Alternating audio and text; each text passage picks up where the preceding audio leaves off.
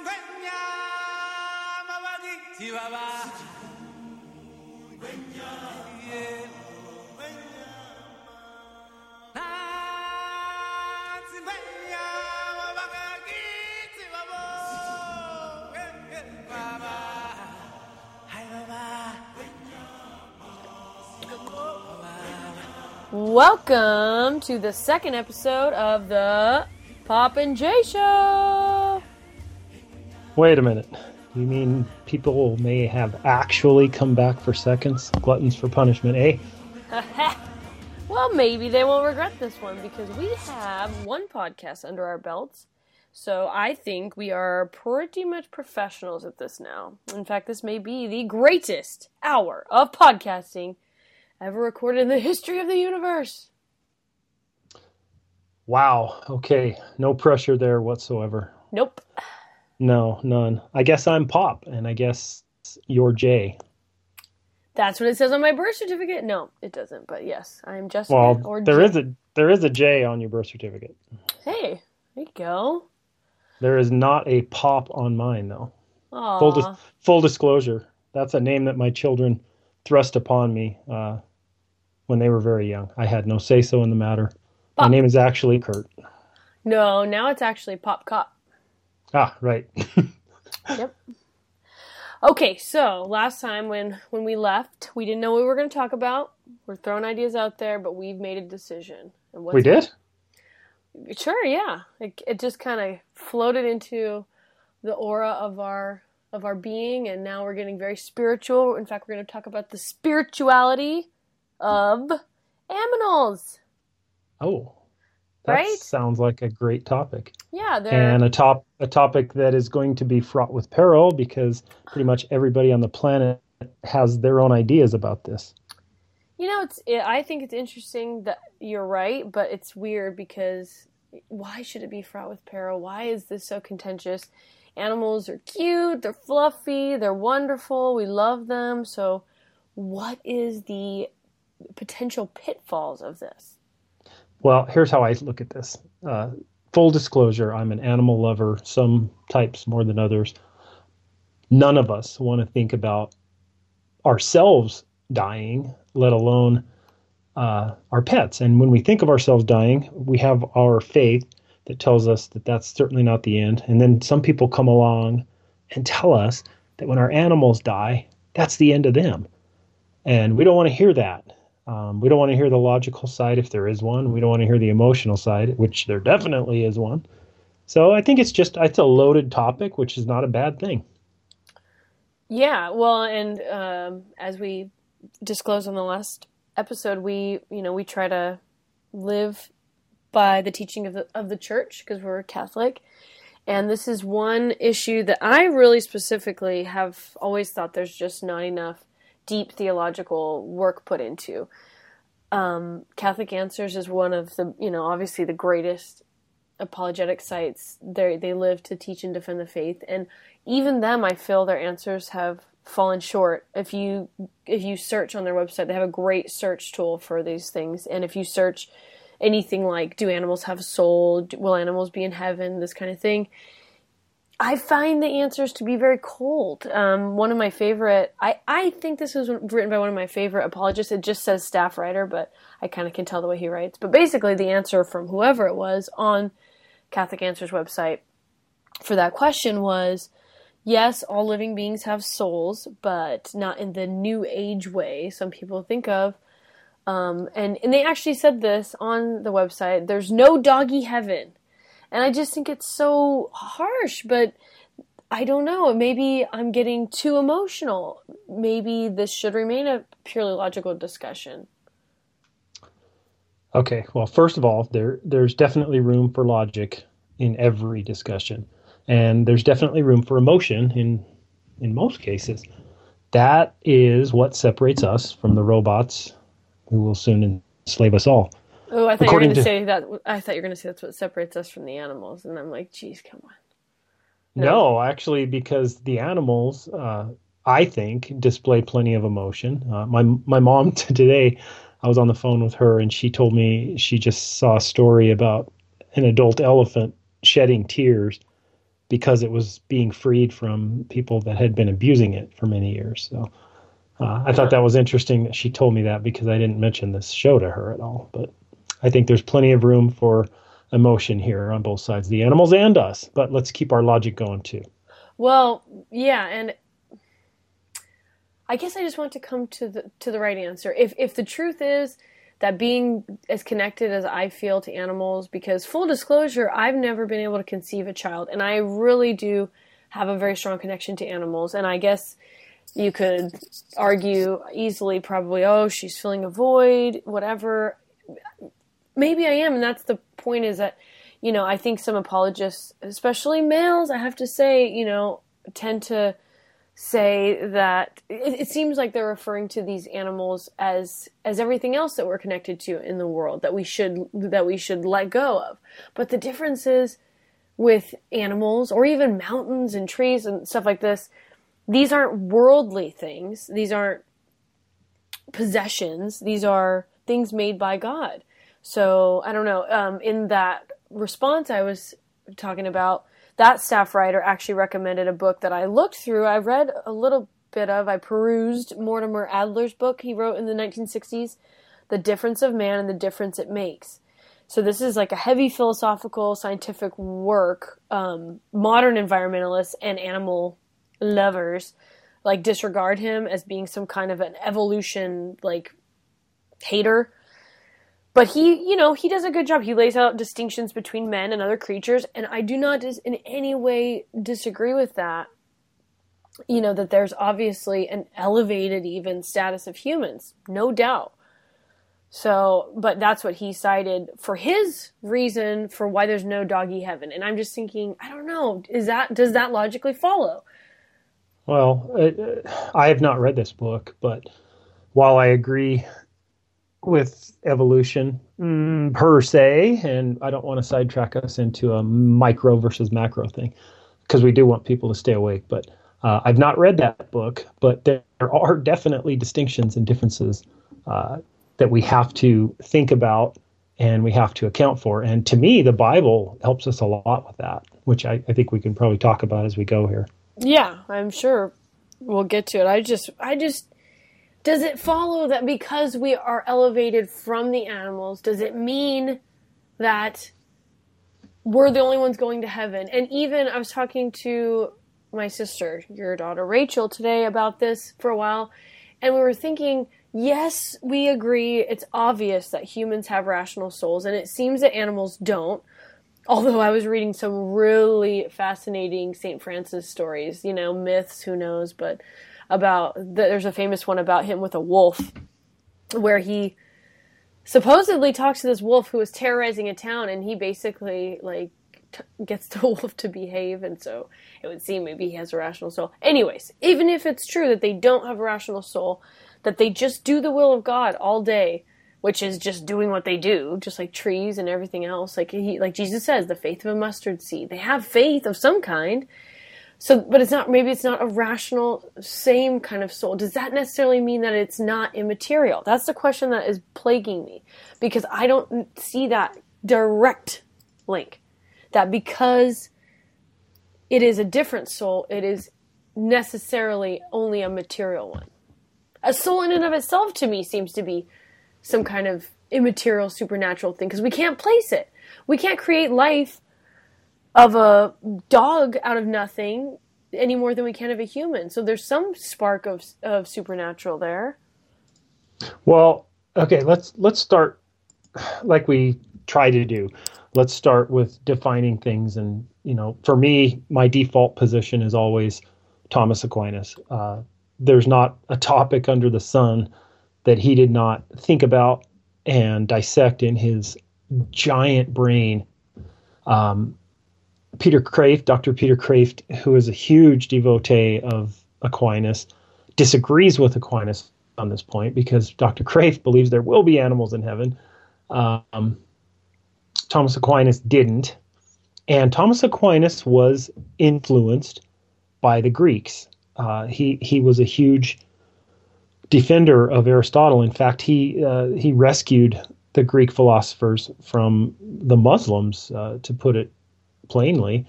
Uh, he he quoted Aristotle throughout his works. He obviously read everything he could get his hands on by Aristotle. So let's talk about Aristotle for just a minute on what you said about the creation and the differences. I'm sure you are familiar, Jess, with the four causes, Aristotle's four causes. Oh, pr- pretend basically the the four questions that if you want to understand anything on earth aristotle made it easy for us. You just use the four causes. You have the material cause the efficient cause the formal cause and the final cause. And if you want to know about an animal uh, you say okay what's the material cause? That is what something is made of. The efficient cause is what it does what the motion or energy that changes it. The formal cause is its definition or its shape, its form. And the final cause, its reason, its purpose, and the intention behind it. So, where I think where we all go to with animals is the final cause. Why did God create them? Why did they exist? What are their purposes? What was the intention? And where, do they, where does it end? Where do they go? That's what we're talking about. And Aquinas went down that road while the Greeks believed that we should treat animals with respect. Uh, the mathematician, the P- Pythagorean theorem. Uh, so his name was Pythagoras. He he was a huge animal rights activist of his time. He believed that we all had the same kind of soul, humans and non-humans. And so he said that makes us one with them. He was almost an Eastern thought. Um, he felt that the souls were indestructible, and so even though they were animals, they also had what we have. So we should be nice to them. Aristotle did not share that, and therefore I think Aquinas was influenced. Uh, he said the animals didn't have any interest of their own. They ranked below humans uh, in the great chain of being. I don't know if you're familiar with that, but um, because their irrationality. And by the way, that's where the Catholic Church goes. Uh, not as a formal teaching, but a lot of theologians say because animals don't have a quote rational soul. So they got that almost directly from the Greeks. So there. Well, how's that first start? The only formal teaching of the church that I can find is kind of dealing with that, just what we know about it. But it's um, the best I could find was Catechism twenty four fifteen, paragraphs twenty four fifteen through twenty four eighteen and I'm not going to read all of it, but you know, it's basically animals are God's creatures. He entrusted the God entrusted the animals to us. Um, we're created in His image, and so that's why we have dominion over them. But it also this, these paragraphs are heavy on uh, it's contrary to our dignity to cause animals to suffer or die needlessly. So I think it's interesting the way that it's phrased. That it's contrary to our dignity to do anything, uh, you know, evil to them because God made them.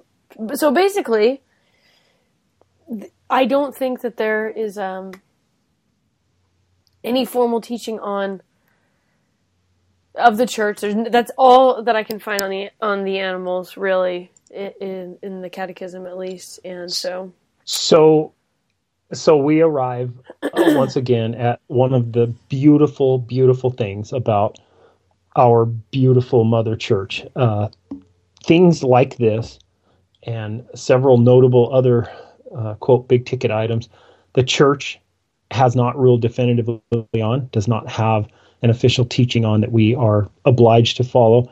We're free to follow our own uh, conscience and our own thinking here.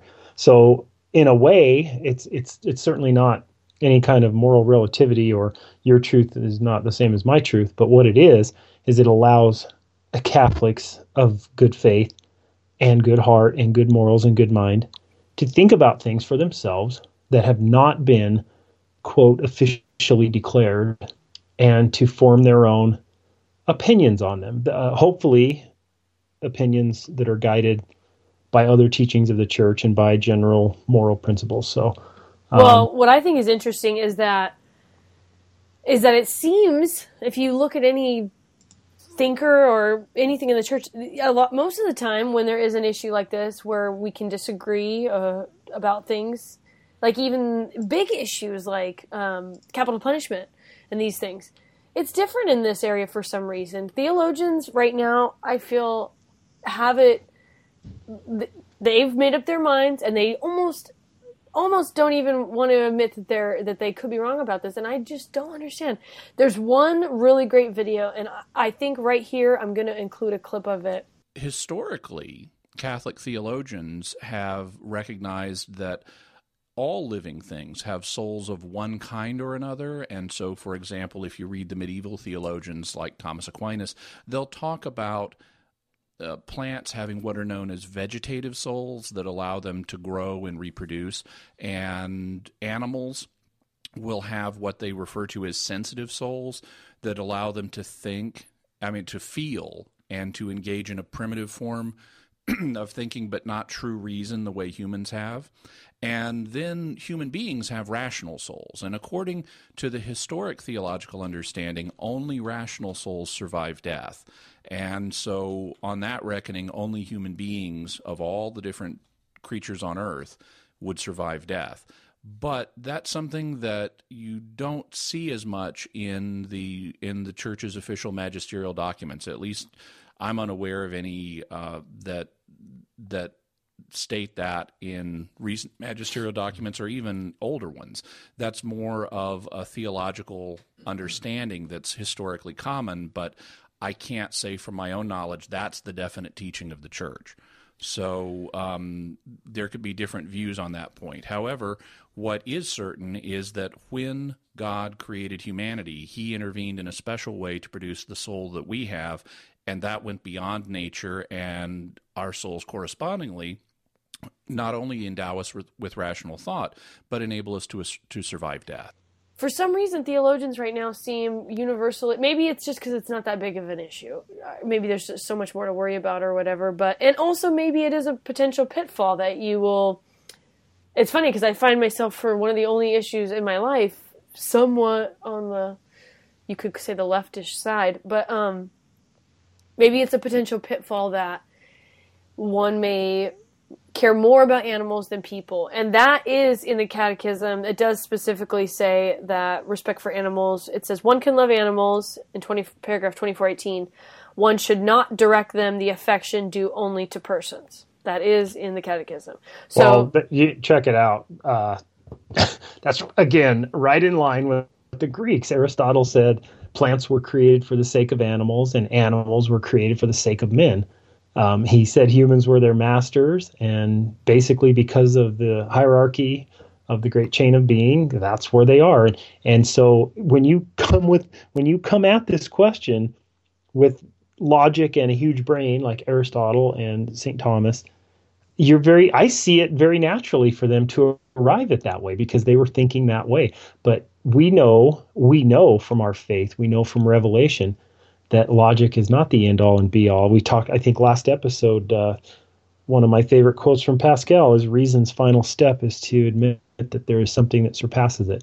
And that is where this leap happens. You said left and right.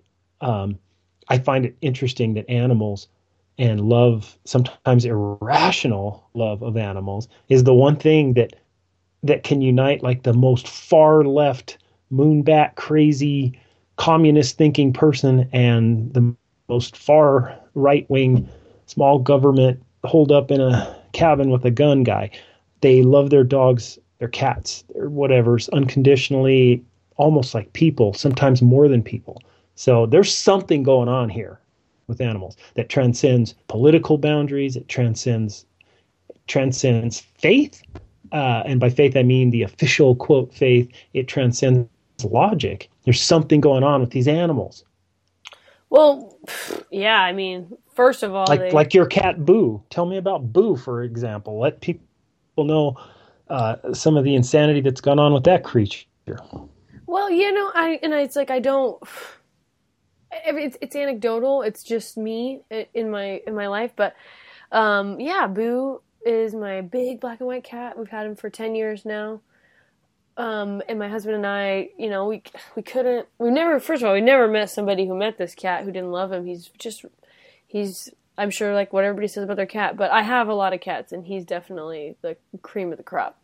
But there's, it's not just that. It's not just that he's awesome and that he's like just a really cool cat, but he also. It, there's always been like this kind of not always, but at some point early on, he started to seem a little bit like there's more going on, like weird stuff. I feel like he's looking at something next to me that's not there, and then he freaks out, and I feel like he's seeing something I can't see, and it's just creepy stuff like that. And and then I started to get this other feeling that maybe he was somehow connected to my guardian angel when, well, there was one time when I hold him a certain way I call it Kangaboo because I hold him up like a kangaroo. And I started to do it when he was about six months old because he started to be a little terrorist. And it's just a way for me to put him in timeout. And I immobilize him. I hold his feet in one hand and his other feet in the other hand. And it's very funny. And it's called Kangaboo. And I've always called it that. And then one day, my grandma showed me a picture from when I was four years old. And I'm holding a cat that looks so much like Boo. It's creepy. And I'm holding him Kangaboo style. And it tripped me out. So that's one thing. And then. Whoa yeah, and then there's a this other time I was lying on my back in one of my rooms, looking up at the ceiling fan, which is like you know metal, and I'm in the room with it right now. Actually, kind of creepy, and I see in the reflection way off. I, I rub my eyes and I look, and Boo's lying there on my chest, and I see me and Boo, but then I swear I see these other people. It looks like in the room with us, and it, it, since I'm on the since I'm far away from the fan, they're small and I couldn't, you know, it was hard to see. And it was, it was just one of those things, just weird.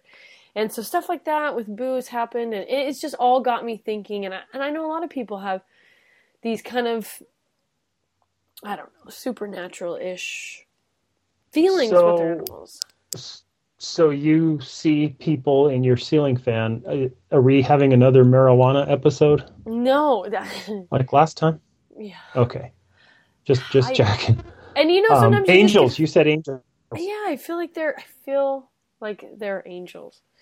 And here we go, getting so getting into our feelings, and I know that's that, like you said, fraught with peril. Well, are we getting into feelings? Are we getting into an area, an area even possibly even bigger than than animals? And that is the angels. Uh, it's amazing to me when I was researching a book that I was uh, part of writing about angels a few years back, I did a lot of research on pagan type people, non non quote religious people. It's amazing how angels, uh, like like animals, transcend.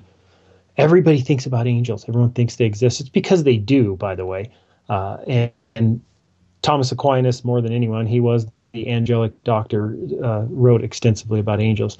They use all things to further their mission. And their mission, of course, is the glory of God and the protection of us people and all that. Um, in fact, this podcast right now apparently is just another step guided by the angels toward the inevitable show that we're going to one day do on angels. And that'll be the one that changes the world. But back mm-hmm. to your thing with Boo. Could the angels use an animal? Why not? I think God does all the time. I just don't. I you know I don't like to think that I'm crazy. Uh, but I it's it's it's for many times with and sometimes I'm not even even thinking of it. Uh, another anecdote the other day, uh, I was trying to call my husband to wake him up because he likes to sleep forever and ever, and his phone was off. And I felt so bad because he was going to miss the Broncos game because we're like all good hearted people, Broncos fans.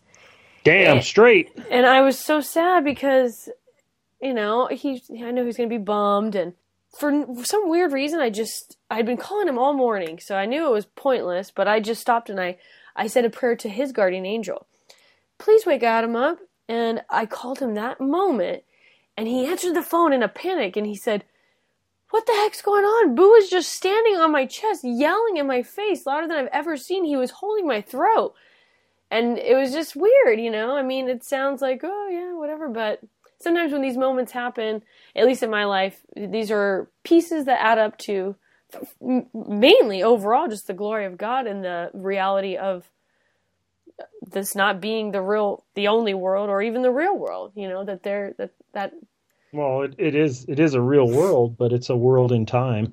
Yeah and there's so much that's outside of time uh, not the least of which is God, of course. Maybe we need to go into another form of supernatural thought about this. Can animals see dead people? Yes.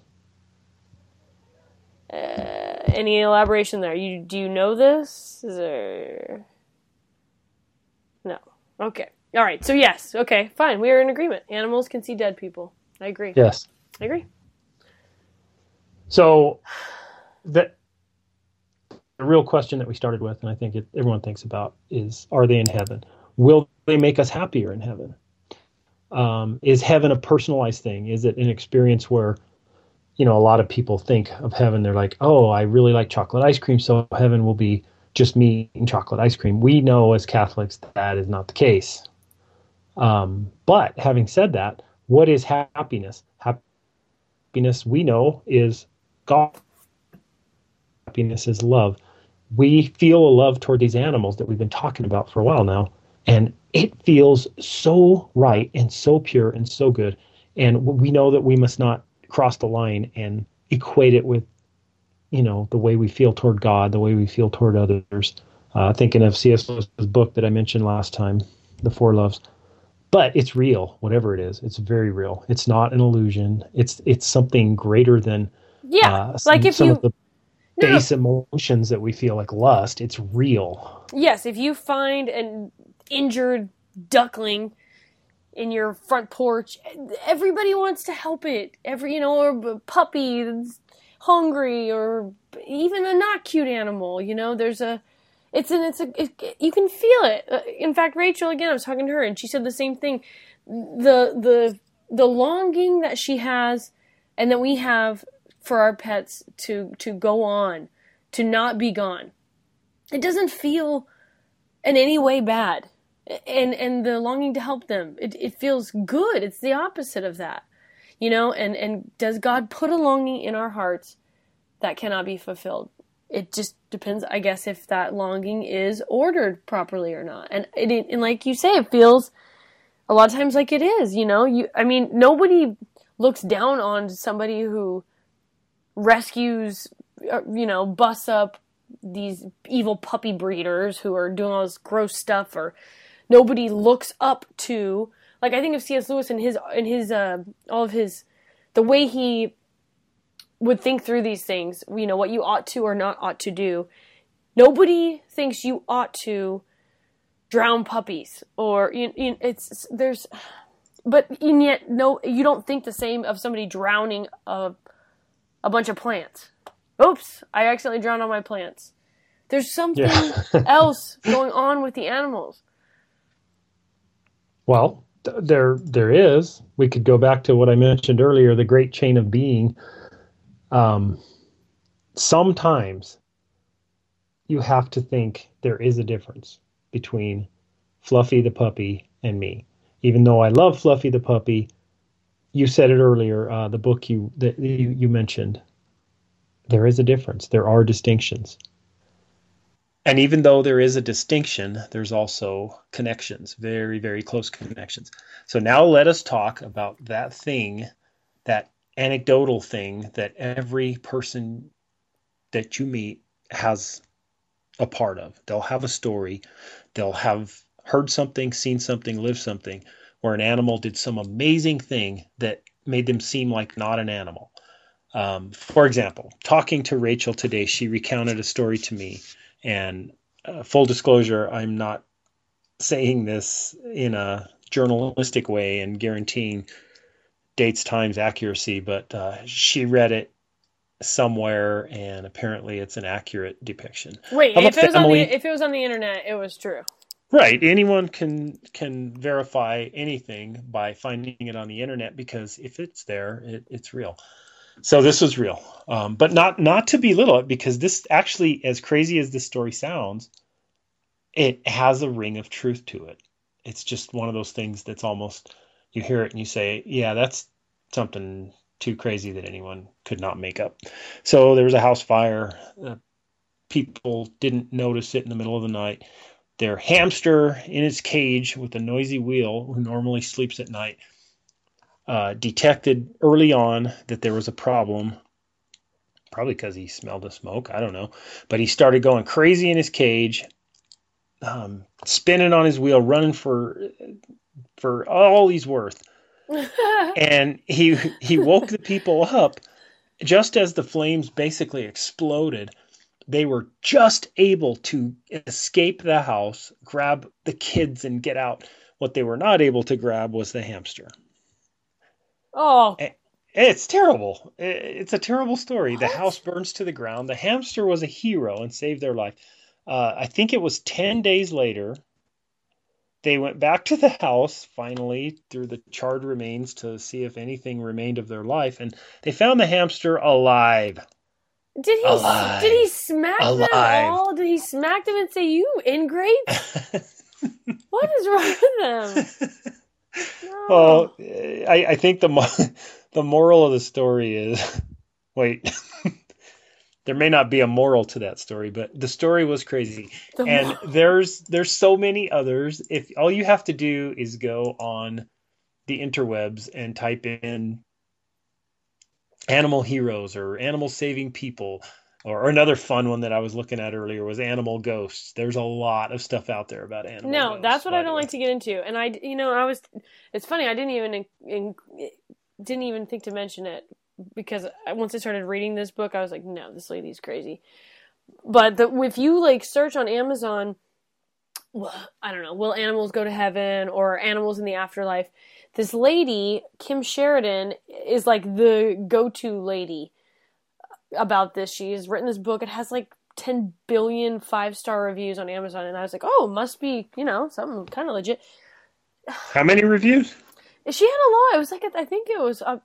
I think it was close to a thousand, and they were very high. Wait, very You said ten. You said ten billion. well, you know. Anyways, uh, Okay. she, I I just have to remember that this is a person who sees dead people in a ceiling fan after she smokes marijuana with a cat. Keep going. they Sorry. they might have been. They looked alive. They didn't look dead. All right, they're alive. That's that's slightly more disturbing. Go ahead. Well, she. I just. I don't know.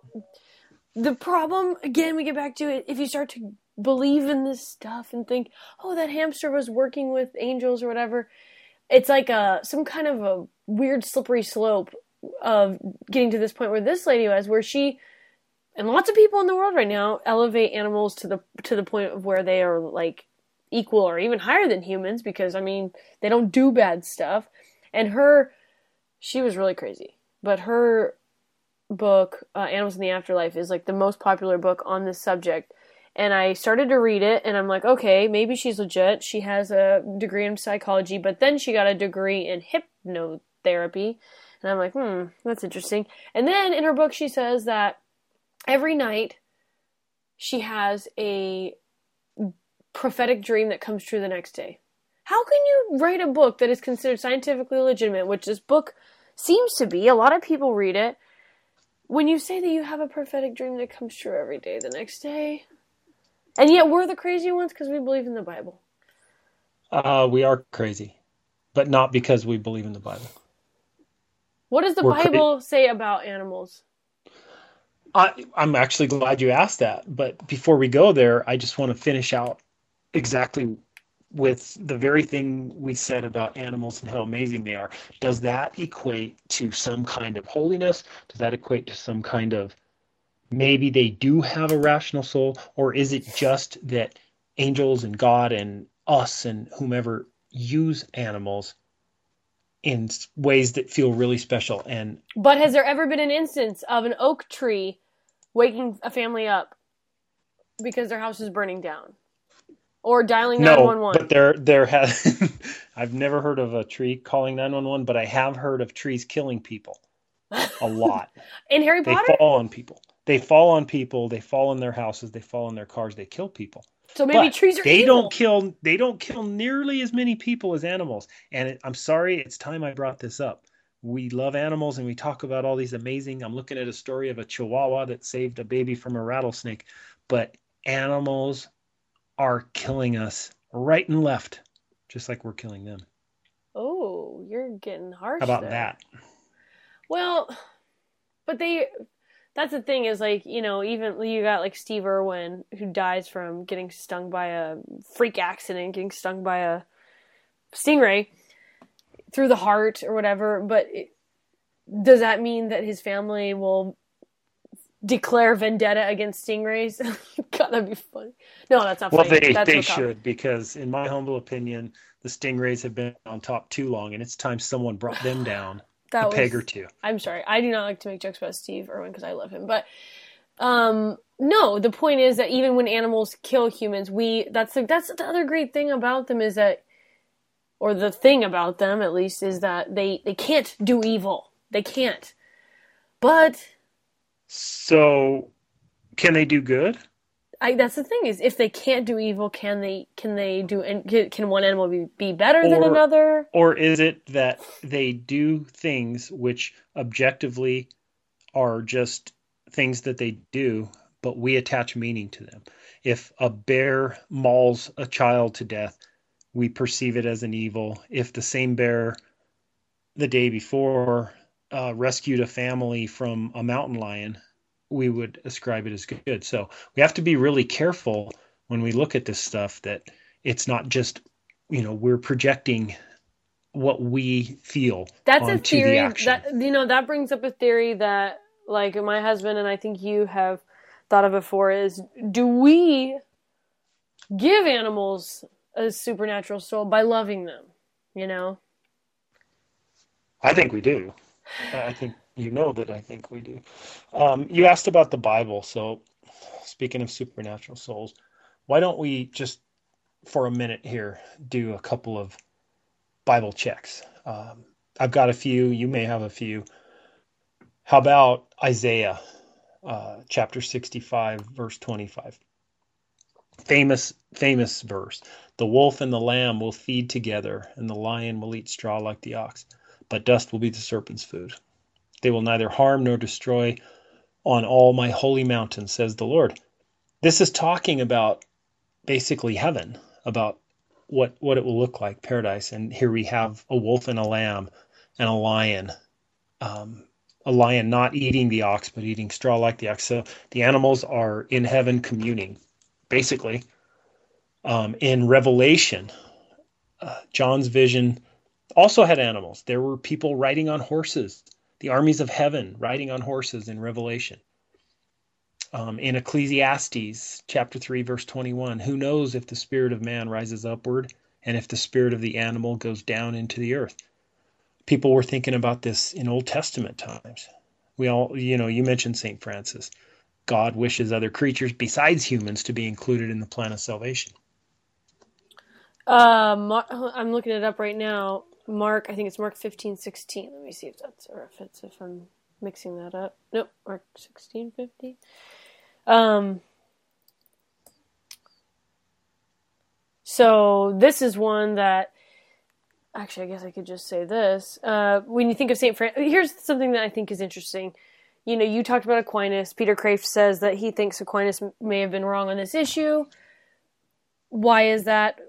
Well, it's interesting to me to think that St. Thomas Aquinas was thinking and being a theologian at the same time as St. Francis of Assisi. And in that respect, they represent two different points of view, it would seem, on animals.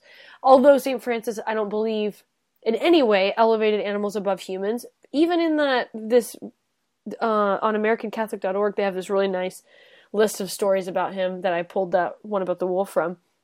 Even on there, they're not. He, they acknowledge that Francis.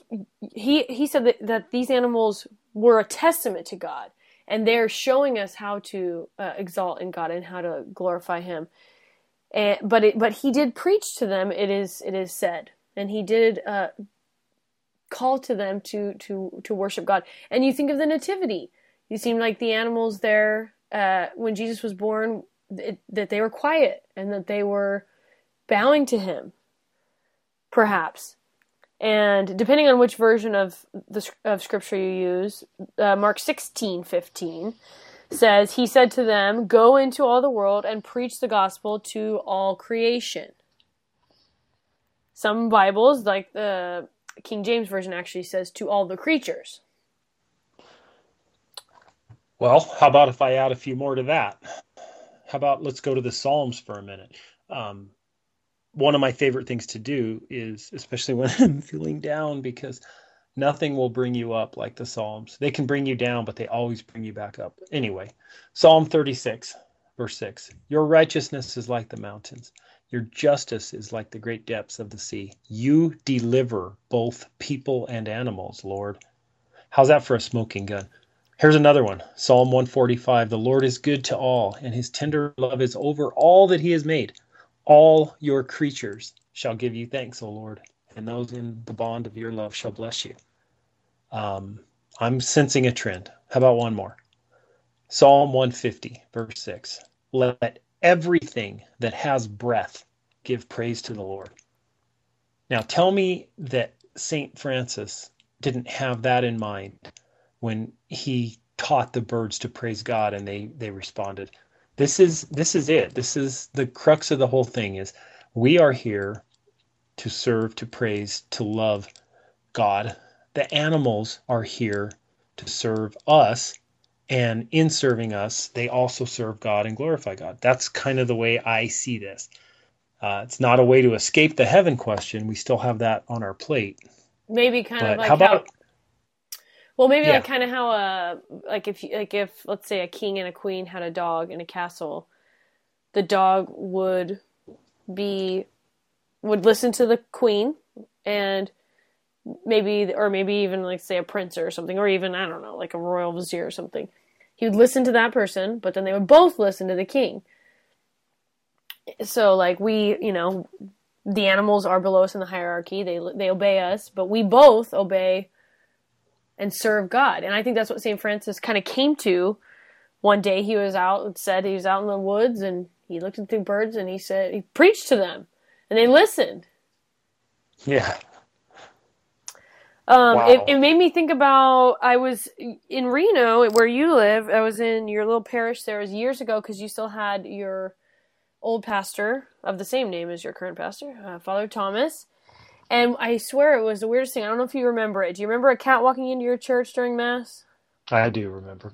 It How was, could how could anyone forget that and the way father handled it it was crazy the door was open because it was hot because it was like summer i think cat walks in and just the way father responded to it it was i don't remember exactly what he said but it was super endearing it was like he said something about let's baptize that cat maybe he wanted to hear the good news and it was um i don't know the way he, he didn't it wasn't like a joke it was like he was very sweet about it and i went home and uh, I baptized all of my animals that very next day. Oh, well, I was going to say I personally do know people who baptize animals, and then I was going to ask you if you think that you, I mean, they are crazy. Uh, Apparently, you don't. You already admitted it. You don't. Uh, yeah, no, I definitely am crazy, but I mean, my cat's not going to hell just because I forgot to put some holy water on him. And if that's crazy, well, then I'm crazy. I love this so much because we've already lost the anti drug crowd. We've already lost the anti Denver Broncos crowd. And now we've lost people who think it's crazy to put holy water on animals. I don't know who's left out there, but we can't finish. And actually, maybe I'll I'll finish it off now. I'll get rid of any. Wait, well, actually, there's probably no. there's probably no Broncos fans who are anti-drug anymore. If you know what's going on in Colorado. Oh, right good now. lord, I forgot about that. So we're done. yeah, we are. Even uh, the Broncos fans are gone. We could not complete any talk about animals and supernatural or having souls or whatever without me bringing up the case of our cat, our departed cat, Kovu. Um, your mom loved that cat so much. She she loves she loved all of her cats, of course. This one had a special place in her heart. Sort of maybe I you know how I kind of look at it, and I'm not trying to be blasphemous, but it's just by way of analogy or uh, comparison.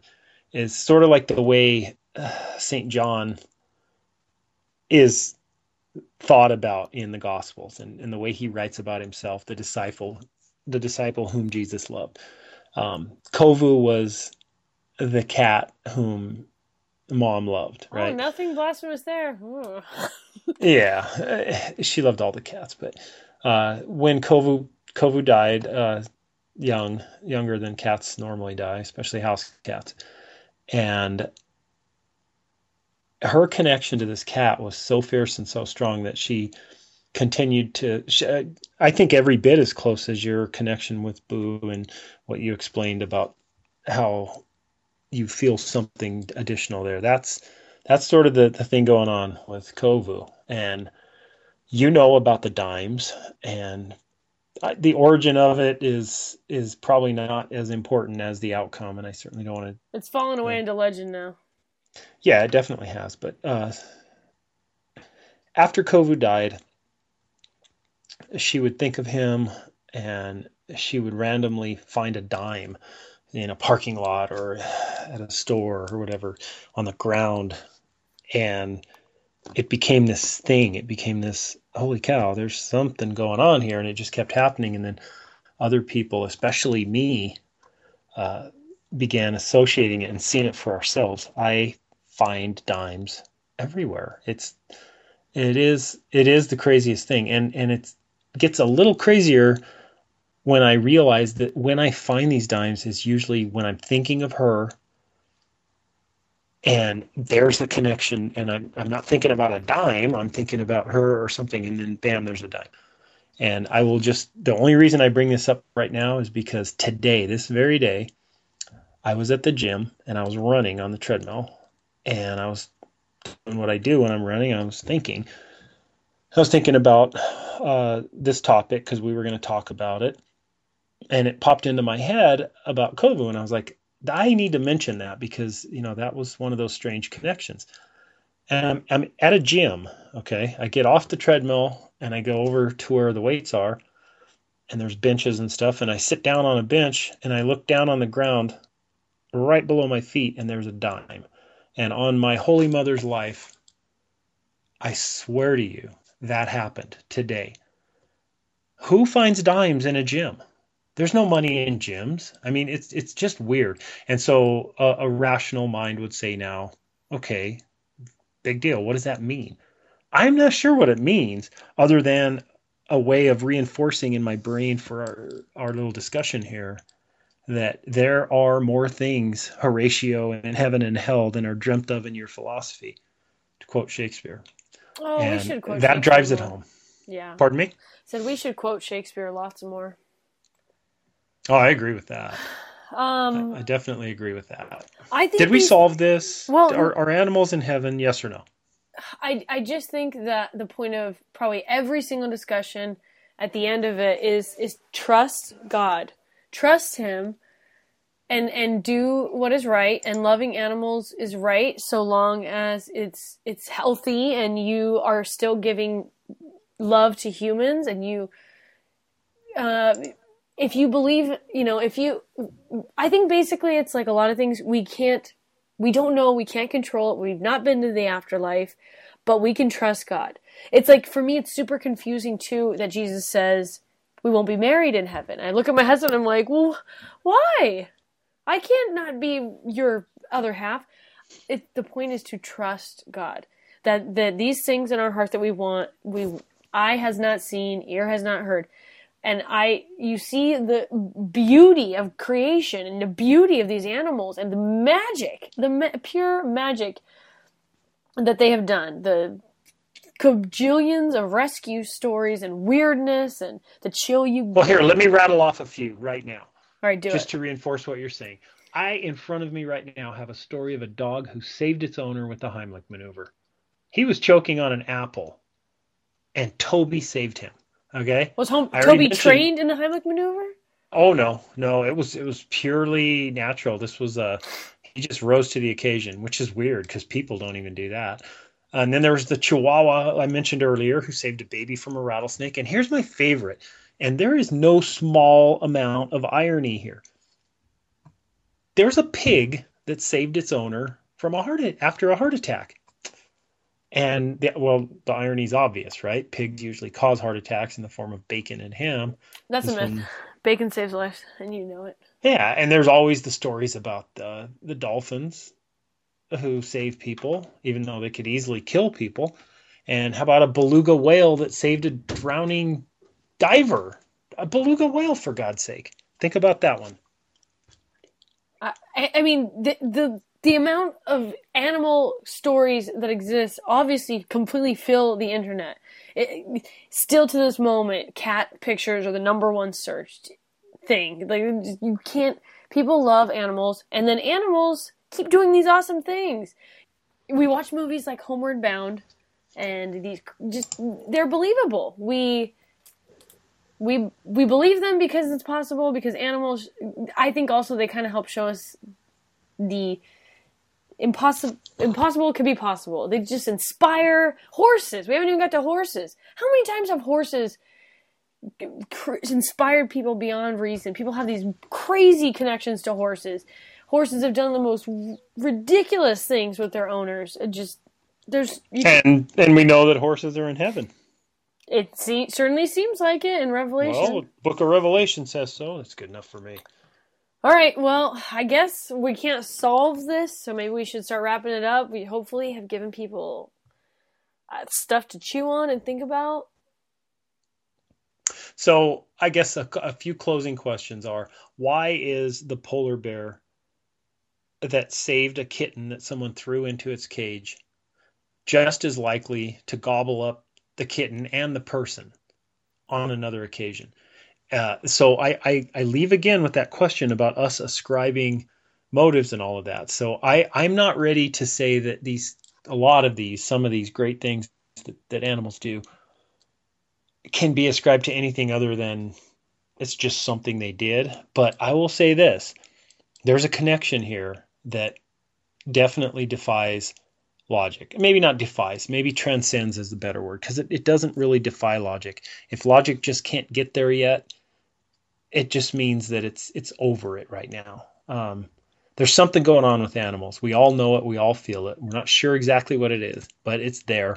It's real, and it, in fact, it's more real than than a lot of other connections we have in our life. It's certainly more real than the connections we feel toward a lot of material things. No matter how much we love you know, money or food or even food or this or that. It, it just pales. And it's because we develop this. So either we're all delusional and we just project something that's not there on them, which I really don't believe is the case, or it is real and it's it's just another example of God God's glory and how he works things. And let's not forget the angels because I think they're deeply involved in this animal thing. Well, Jesus used them too. I mean, he put the demons into the pigs. So I they obviously Yeah, I'm pretty sure the pigs didn't enjoy that. No, and that's the point. I mean, he's I don't know. And we can it's okay to eat animals. We're obviously we're not vegetarians, so circle of life and all that kind of stuff. I it's Yes, although there was uh, there was another school of thought in ancient Greece. Aristotle did not share it. Um, that said it was wrong to eat the animals because because they had a soul. So I know there's plenty of people nowadays um, who agree with that. I don't know if they agree because they have souls, but agree that we shouldn't eat animals. And and there's something we didn't even get into is yeah, we we have all this lip service about how much we love animals, but we very quickly throw them on the grill. And and by the way, uh, we talked about animals being in heaven. If we think animals can be in heaven, do we think all animals will be in heaven? like the cow that I had for lunch today, is that cow in heaven? The the sea cucumber, like Rachel said the other day to us, uh, will but that, that sea cucumber he, but, but be see, in heaven? Doesn't this sound like we are projecting a very like what we know of the material world onto heaven? We don't know what the what the next life will be like, so we don't know that there's some kind of a lack of space for for these animals. I mean, people could say the same thing about all the humans that True. that may or may not get to heaven. Where the heck are Great they all? Gonna, where are they all going to go? We don't understand what it's going to be like at all. So well, there there's an, there's another show right there, isn't it? What is heaven and what will it be? We know it won't be constrained by space and time. So I wasn't trying to say is there room for them all. I guess I was trying to say. But why should that cow not be? And I know that's what Rachel would say because she loves all. She's gosh, she's come up a lot in this show. She might as well have just been on here. We need to get her to call in. You wouldn't be able to tell us apart though, because we have the same voice. Oh, this is true. Um, eh, okay, on that note, I will say this about the cow that I ate today. Um, I personally hope that cow is in heaven. And if he is, I know he or she, it's probably a she, um, will forgive me if I need forgiving. But I don't think I need forgiving because God told us to eat the animals. And the animals the and, and, and the animals do this too. That's why I think that that verse you read was really profound to think that the wolf and the lamb will feed together. So there's something if if in perfection the lion will eat straw like the ox, there is something to the idea. People always say when you know death entered the world after Eden. Maybe the animals didn't eat each other in Eden yet. Maybe that is part of the the fall of the world. I don't know, but I think it's profound to think that perfection really will come obviously when the animals aren't afraid of dying, they're not all afraid of each other and they're just in harmony. But then again, can heaven exist without steak? no. No. Like no. that whole like remember when the pig said to Homer, tuck in Um yeah. Yeah, actually We have to just stop. It seems to me to that heaven would lack nothing good. I, I, I, should have said that earlier and often. Um, so the idea is you exactly take a bite imagine out of, it. Yeah, you take a bite out of the pig, but he's still going. Okay, this is a Simpsons episode, a good one too, a funny one. But hey, maybe maybe that's part of it. I don't know. Well, I definitely know But God all- has a sense of humor. So I've known a lot of people, and I know people now in my life that are closer to animals than they are to people. And I know, I know that's wrong. I know that's wrong. What I don't know is how that comes to be. It's not a mental illness. It's not like getting close to drugs or getting close to alcohol. It's not like that.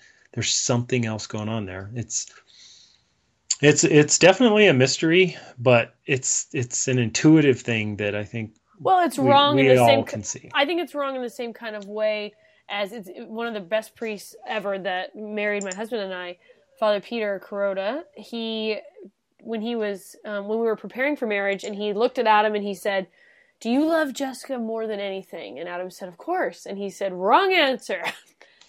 you you love God more than anything, and until you get that right." Yes. So maybe it's just the you know. Yes. Yes. Well, you you quoted the catechism earlier, but uh, I think it was 2418. It's it tells us that we can love animals, but we should not direct to them the same affection that is due only to persons and humans. So uh, it also says it's unworthy to spend money on animals that should, as a priority, go to the relief of human misery. So there you go with people who I don't know if it's directly saying don't give any money to animal shelters. I don't think it's saying that. But there are people who give their entire fortune to that sort of thing when there's plenty of human misery out there. So this is this is a tough one. This is where we have to to, to try to put a wall in Well, one of your favorite sayings, moderation, everything in moderation. Yeah, exactly. But we have to put a wall between our emotion and our reason, and we have to say we need them both here. Uh, they're like Pope Saint John Paul II, John Paul the Great said, um, the wings, and he basically was just furthering what Aquinas said. Faith and reason, emotion and reason are the wings that'll get us there, but we have to have them both. We can't just have one. All right. Well, we've reached our our our limit for what any po- any human being could possibly stand to listen to us talk. So we have to go. I think we might have. I think we might have hit that a while ago, Jess. yeah. Well, Yeah. I I mean, it's just me and you listening to it over and over. So Right. Yeah. And I've hit never- my and wall. we never get tired of that. no, no, I've hit the wall. So Oh well, we're really in trouble then. that means we're good. And we don't know what the bumper music is. You guys do because you've heard it. Uh, future pop and Jess listening to this. Whoa! Can I talk to my future self? Yeah. Hey, future self, you look really good in the past when you were wearing that fedora. All right, I'm just saying. Oh gosh. One Can- last question for you, Jess. What do the animals need? Trivia. Hey. The animals need hay. Yeah. And we don't need to explain that. People will either get it or they won't. Yeah. Okay, well, so we're gonna tease the next episode. Here's the teaser. We don't know what it is again. Oh, I know. You don't know nothing. Here's the tease. It's so great that they will not even let us talk about it, and therefore it won't happen. That's how great it is. Oh, iTunes is gonna ban us.